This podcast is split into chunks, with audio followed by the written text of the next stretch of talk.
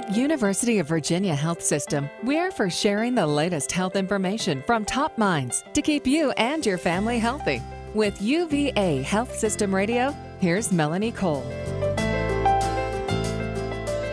Should you consider lung cancer screening and what's involved? My guest today is Dr. Charles Malpass. He's board certified physician in pulmonary medicine and critical care medicine, whose specialties include lung screenings. Welcome to the show, Dr. Malpass. Have there been any recent changes to the screening criteria, and what exactly is lung cancer screening? Absolutely. And so a large part of this is based upon a publication from 2011 in the New England Journal of Medicine it actually showed that we could save lives by doing a low dose uh, lung cancer screening CT scan of the chest. And so there's three societies that have weighed in on what's the target population for uh, lung cancer screening. But the big piece to know is that age of 55 to 75, someone who has smoked for greater than 30 pack years. And so to do the calculation, if you smoke one pack of cigarettes uh, for one year, that's one pack year. So 30 pack years in total. Or if you were at, say, two packs a day, that's only 15 years of smoking, and the person is a current smoker or has stopped smoking in the in the past 15 years, has really been our target population for lung cancer screening. What's involved in the screening? Is this a complicated thing? Uh, no, very simple. And so it's a um, low dose um, um, CT scan of the chest. Um, this is a radiation exposure comparable to a mammogram, or basically um, um, a, a, few uh, chest X-rays. Um, there's no IVs, uh, there's no medicines um, um, given to you for that, um, and only takes a few minutes um, in the CT scanner to obtain the study. So then, if people have been 30 pack smokers, 30 year pack smokers, or 15, or even a half a pack a day, are they somebody who should get screened? Who really, who do they talk to, first of all? And is this something that insurance will recognize? Absolutely, great questions. And so, really, what we what was done with the study, and what we're doing now to try to really kind of mirror the findings and the and the um, work process of the study, is trying to capture that highest risk risk population, which would include people that had recently quit smoke, smoking within the past 15 years and have had a large exposure with that 30 pack year history. We do not know the answer to the question of if you smoke for 15 pack years history, is this a beneficial screening study for you? That that question is just not known, or that answer is just not known, and has not been studied yet. And so we looked at to see um, to to kind of choose the highest risk population uh, to say could we could we exert a benefit for these patients uh, with that.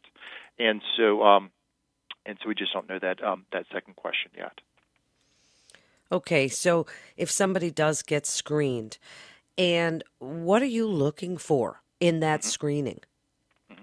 And so, what what we've done here at UVA is really kind of pattern um, or have the radiologist pattern their practice of reviewing the CT scan and identifying kind of small nodules. What we want to do is be able to find lung cancer early, um, so that we can act change upon it, um, mostly through uh, surgical methods of uh, curative intent.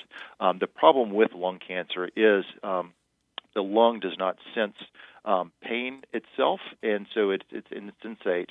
And so by the time someone develops symptoms associated with their lung cancer, often it's too late. We can't make huge uh, differences in, their care as far as uh, um, complete removal of that lung cancer, and we can, re- if we find it early, we really can um, em- em- embark on improving their um, their mortality and also markedly improve them there. So what we want to do is be able to find uh, small nodules um, and and very kind of the earliest stage of, of lung cancer in the lung itself. Dr. Malpass, you use the word screening. We use the word screening. So it's not a diagnostic test. Is this something that goes on a permanent record? Because people hesitate to go in to have something that they think is going to follow them.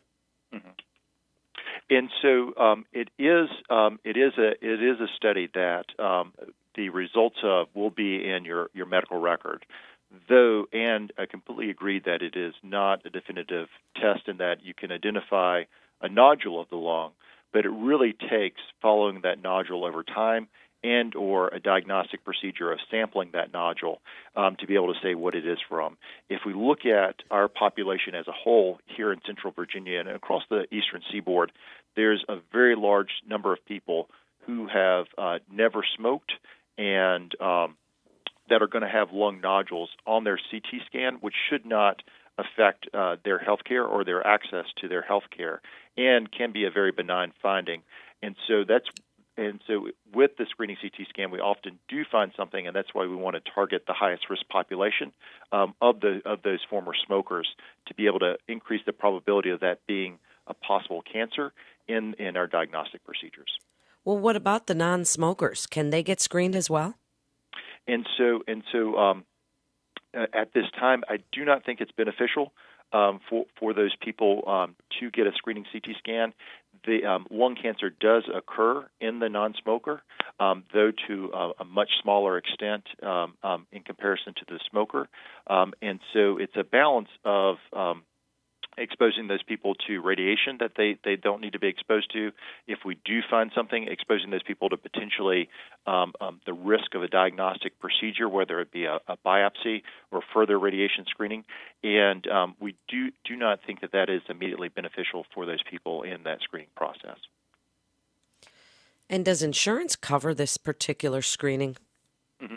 Um, good, good question. And so, if done correctly and mirror kind of the trial that it was done, where you have a discussion of the uh, benefits of screening, the risks of screening, um, the radiation exposure, and also targeting the right population. If that's done correctly, in concert with a uh, smoking cessation intervention, um, it should be covered um, um most often by insurance providers um, in, in, this process um, with the appropriate documentation. Are there any recent advances and exciting things that you want to quickly discuss in the field of lung cancer treatment, things that you want the listeners to know about what's going on out there in the field of research? Absolutely. And so, um, what, what, we're trying to do um, on the pulmonary side, which also often is on the front end in uh, diagnostics and identifying patients that do have lung cancer and appropriately getting them into um, oncologic care and surgical care um, as appropriate is that we have uh, methods of uh, minimally invasive methods of uh, sampling the lung and identifying what that process is. So here at University of Virginia, um, we offer um, bronchoscopic procedures that would uh, facilitate uh, sampling of lymph nodes central into the chest, um, which is a same-day procedure and can be done under um, minimal sedation, um, the same sedation that would be done for a, colonoscopy. Um, we offer um, procedures where we can um, target um, lesions from kind of the inside bronchoscopically through navigating um, um, through a CT scan. Um, also on the radiology side, um, they offer um, uh, comprehensive services as far as diagnosing from kind of the outside in and biopsying via uh, a CT scan as well to abnormal lesions. And additionally, importantly, in targeting that person's if it is an, if it is a, a malignancy, targeting that, that person's malignancy um, through uh, genetic testing. We offer a uh, TruSight genetic uh, uh, screening panel, um, which is done on all uh, non small cell lung cancers that are of adenocarcinoma and can really allow us to do some targeted new therapies, which are exciting in, the, in, in practice. That's absolutely fascinating. And in just the last minute, Dr. Malpass, why should someone come to UVA Pulmonary and Respiratory for their treatment? Um, absolutely. I think we do an excellent job of, of coordinating our services.